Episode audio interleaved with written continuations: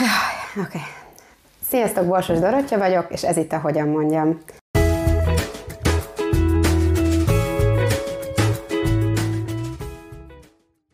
Fogadjátok ismételten sok szeretettel Szél Dávidot, az Apapara blognak és könyvnek a szerzőjét, illetőleg a Tabuk és Dilemmák a gyereknevelésben könyvnek az íróját. Köszönjük, Dávid, hogy megint eljöttél. Ahogy az előző videóban mondtuk, most egy kicsit pikánsabb tartalommal folytatjuk a videós beszélgetést, és ez nem más, mint a gyermekkori önkielégítés. Ez az egyik legnagyobb tabutövező, de gyakran előforduló szituáció, amire kifejezetten erőteljesen tudnak a szülők reagálni, elfordulnak, ne adj Isten az adott szituációban, jelenetben, tehetetlenségükben egy kicsit rápirítanak a gyerekre, vagy megszégyenítik. És az a mi kérdésünk, hogy mikre kell ilyen esetekben felkészülni, hogyan lehetne ezt előre gondolni, meddig normális ez, vagy, vagy mi az, ami egy jó reakció a szülő részéről adott esetben. Nagyon fontos volt, hogy hogy tetted fel a kérdést, mert pikánsként és kínosként és kellemetlenként címkézted, de hogy ez a szülő fejében az, uh-huh. és a gyerek közben meg egyáltalán nem ö, úgy gondolkodik, meg nem azt jelenti számára az önkielégítés, mint egy felnőtt uh-huh. ember számára. Tehát amint mi elkezdünk erre szülőként úgy reagálni, mint hogyha ez valami pont olyan lenne, mint egy szülői önkielégítés, vagy mint egy felnőtt önkielégítése, akkor hibásan reagálunk. Ennek semmi köze nincsen a szexualitáshoz, vannak uh, ugyanúgy rengeteg érző idegvégződés borítja a fiúk meg a lányoknak a nemi szervét is, vagy a felnőttekét is, vagy a gyerekekét, vagy a felnőttekét is, de ennek nincsen köze a, a szexualitáshoz. Minden máshoz viszont igen, a minden ilyen kontextuális elemhez, hogy mik, mik történnek akkor, mi, mivel játszik éppen a gyerek, vagy mivel nem játszik, mennyire van jelen abban a helyzetben az a gyerek, vagy mennyire van figyelmen kívül hagyva. Uh-huh. Sötétben csinálja, lefekvéskor csinálja, sokan vannak, akkor csinálja, nagy az zaj, akkor csinálja. Tehát, hogy végig kell gondolni, hogy mikor jelennek ezek a dolgok meg. Általában szokott lenni valami tendencia, vagy valami ismétlődő mintázat, aminél gyakrabban masturbál egy, egy kisgyerek. Óvodáskorban ez azt gondolom, hogy teljesen természetes, ilyenkor a szülő rengeteg dolgot csinálhat, meg is szégyeníthet a gyereket, meg le is üvöltheti, meg be is tilthatja, de ezek nem, ezeknek középtávon azért nem szokott túl jó mhm. következmény, de ez máshogy fejezem ki magam, ezek káros reakciók, de sokszor szokott ilyen reakció is lenni. Ami előnyösebb sokkal az az, hogy valahogy alternatívát mutatni. Tehát, hogyha azt látjuk, hogy olvasunk neki, és ő közben az asztal sarkához dörgölőzik, és egy ideje ezt csinálja, akkor lehet, hogy más kell olvasni. Uh-huh. Vagy hogyha az van, hogy lefekvéskor csinálja, és sötétben mesélek, akkor lehet, hogy egy kis lámpácskát fel kell kapcsolni. Tehát az adott szituációból kimozdítani például. Igen, de hogy nem feltétlenül kell megszólítani ezt, amit ő csinál. Hát, nevén nevezni. Nem kell azt, hogy most te most láttam gyermekkori maszturbálsz, tehát ennek nincs, ezt nem kell, uh, hanem valami más csinálni. Uh-huh. Tehát ugyanúgy, hogy egyébként azt láttam, hogy mondjuk meseolvasás közben uh, ásítozik, akkor lehet, hogy az nem, vagy nem figyel oda, akkor az lehet, hogy nem egy jó mese. Uh-huh. Hogyha azt látom, hogy játszunk valamit együtt, és az egyik gyerek kiszáll, és elkezdi uh-huh. magát simogatni, akkor lehet, hogy ott éppen ő valamilyen nem érzi magát komfortosan. Sokszor szokott egyébként utalás lenni a, a gyerekkori maszturbáció, ezt úgy hívják a pszichológiában, megkapaszkodás, tehát hogy valahogy a szülő hiányzik neki, az ölelés, az érintés, uh-huh. valahogyan a, a leképeződése ehhez, és hogy valamilyen módon ezt pótolja ezek mind-mind lehetnek. Ez nem jelenti azt, hogy mindenképpen így fog ez lecsapódni, meg nem jelenti azt, hogy biztos, hogy ha egy gyerek maszturbál, akkor az azt jelenti, hogy a szülő keveset törődik vele. Figyelni kell, vizsgálgatni kell, nézni kell ezeket a helyzeteket, anélkül, hogy a gyerekben büntatott keltenénk. Bocsánat, csak azért fontos ez, mert hogy, hogy minden, ami gyerekkorban történik, és a nemi szervet érinti, akár mutogatásról beszélünk, akár maszturbációról beszélünk, annak semmi köze nincsen ahhoz, ami felnőtt korban Ugyanez. Ugyanez. Semmi köze nincs hozzá, mert nincs, nincs a gyerekkori szexuális, a szexuális fejlődéshez van köze, de a felnőtt értelmet szexhez uh-huh. és orgazmushoz semmi köze nincsen. Uh-huh. Jó érzéssel töltheti el, de nincs jelentősége. És érdemes erről beszélni vele? Tehát van az a szint, amikor már mondjuk annyira gyakori vagy elharapózódik, például közösségben csinálja. Én azt gondolom, hogy igen, tehát hogy az nagyon fontos. Társaságban.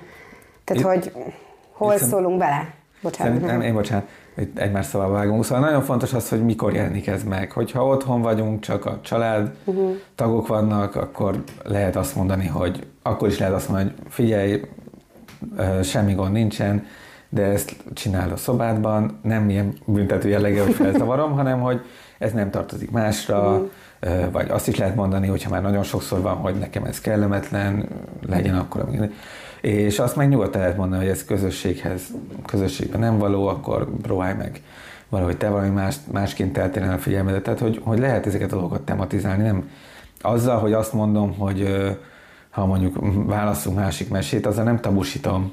Uh-huh, azzal érzékenyen reagálok arra, amit a gyerek csinál.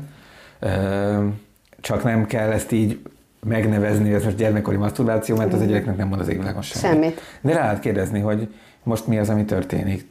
Tudsz-e figyelni a mesére, vagy rosszat kérdeztem, vagy, vagy unatkozol-e?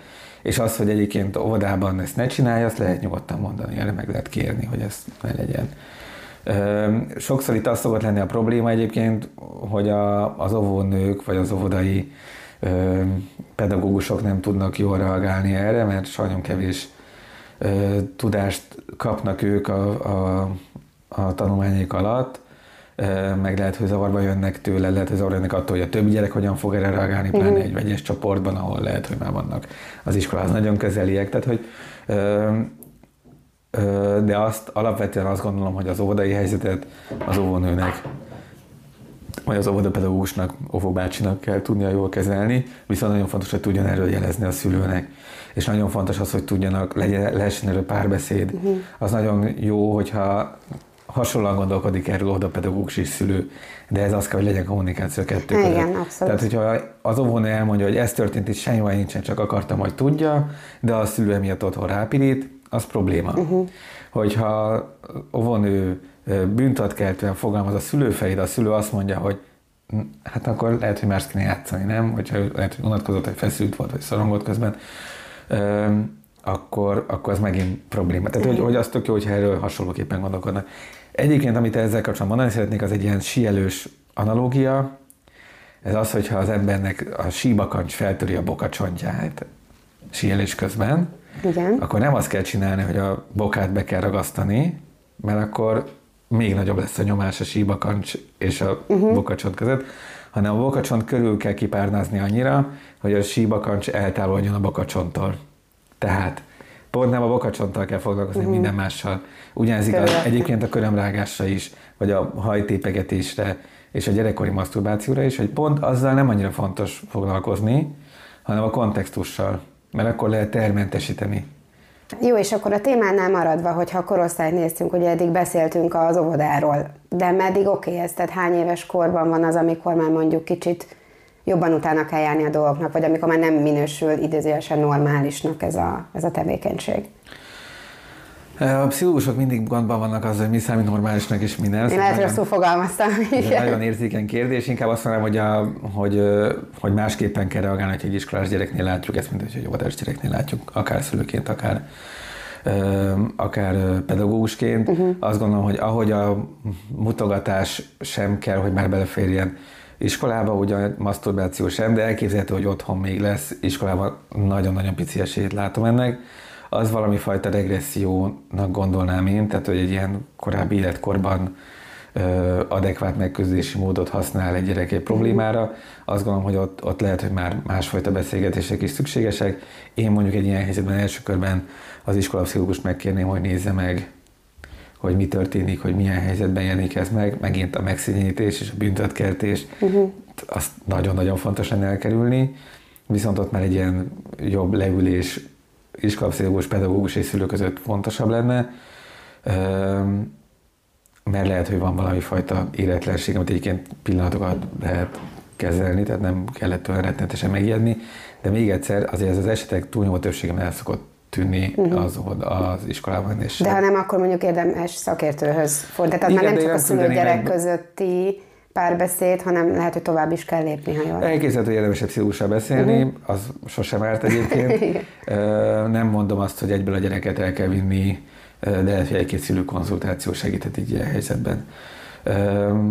Ami még szerintem, hogy érdemes a mélyre nézni ennek az egésznek, a szülők hogy állnak ehhez hozzá, a szülői intimitás, szexualitás hogyan jön meg otthon, mennyire néz adekvát tartalmakat képernyőkön az mm. a mhm. gyerek. Szóval, hogy, hogy megint a teljes kontextust Igen. érdemes megnézni. Értem. Jó, nagyon szépen köszönjük. Bízom benne, hogy itt a konkrét szituációval sikerült egy kicsit a szülőket is felvértezni, hogy hogyan lehet erre jobban reagálni, vagy miket járjanak még körül a téma kapcsán. Ahogy mi mindig is mondjuk, az a fontos, hogy a gyereke mindent meg lehet beszélni őszintén, de az őszintjén. Köszönjük szépen az idődet ismételtem.